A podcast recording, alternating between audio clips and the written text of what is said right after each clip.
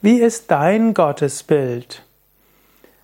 Man sagt gerne, Gott hat den Menschen geschaffen nach seinem Bilde, aber umgekehrt, der Mensch schafft Gott nach seinem Bilde. Im Judentum gibt es das absolute Bilderverbot Gottes und auch im Christentum, im Islam spielt das eine wichtige Rolle. Gut, Islam ist auch bedingungsloses Gottesbildverbot. Aber Letztlich, wenn der Mensch sich auf Gott beziehen will, hat er immer irgendwo ein Bild im Sinne von einer Vorstellung. Wichtig wäre nur, dass du nicht deine Gottesvorstellung, dein Gottesbild verabsolutierst und auch weißt, dein Gottesbild kann sich auch ändern im Lauf der Zeit.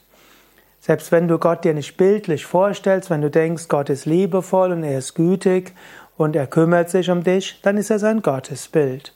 Wenn du denkst, Gott ist der unbewegte Beweger, er zieht sich aus dem, er hat im Alltag wenig zu tun, aber hat die Welt geschaffen, ist das auch ein Gottesbild. Wenn du die Vorstellung hast, dass die ganze Welt Offenbarung Gottes ist und dass du überall in der Welt Gott erfahren kannst, ist das auch ein Gottesbild. Und wenn du glaubst, dass Gott dein Freund ist, zu dem du sprechen kannst, mit dem du kommunizieren kannst, mit dem du Zwiegespräche führen kannst, dessen Antworten du hören kannst, ist das auch ein Gottesbild. Gott ist jenseits aller Bilder. Krishna hat in der Bhagavad Gita gesagt, Gott offenbart sich dem Menschen so, wie der Mensch sich auf Gott bezieht. Wenn du eine persönliche Gottesbeziehung haben willst, dann sprich mit Gott, bitte Gott um Hilfe, lege Gott deine Anliegen dar und dann warte. Antwort wird kommen.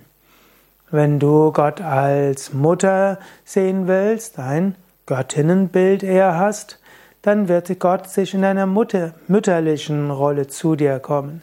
Wenn du Gott als deinen Meister siehst, das Gottesbild eines Dieners oder eines Meisters hast und du ein Diener bist, wirst du spüren, dass Gott dir Aufgaben gibt, die du erledigen willst, du wirst Gott dienen. In diesem Sinne, Gott wird so zu dir sprechen, wie dein Gottesbild ist. Aber das Gottesbild wird sich im Lauf deines Lebens auch öfters wandeln, bei manchen Menschen sogar stündlich, bei manchen alle paar Jahre. Wie ist dein Gottesbild jetzt? Schreib's doch in die Kommentare. Danke.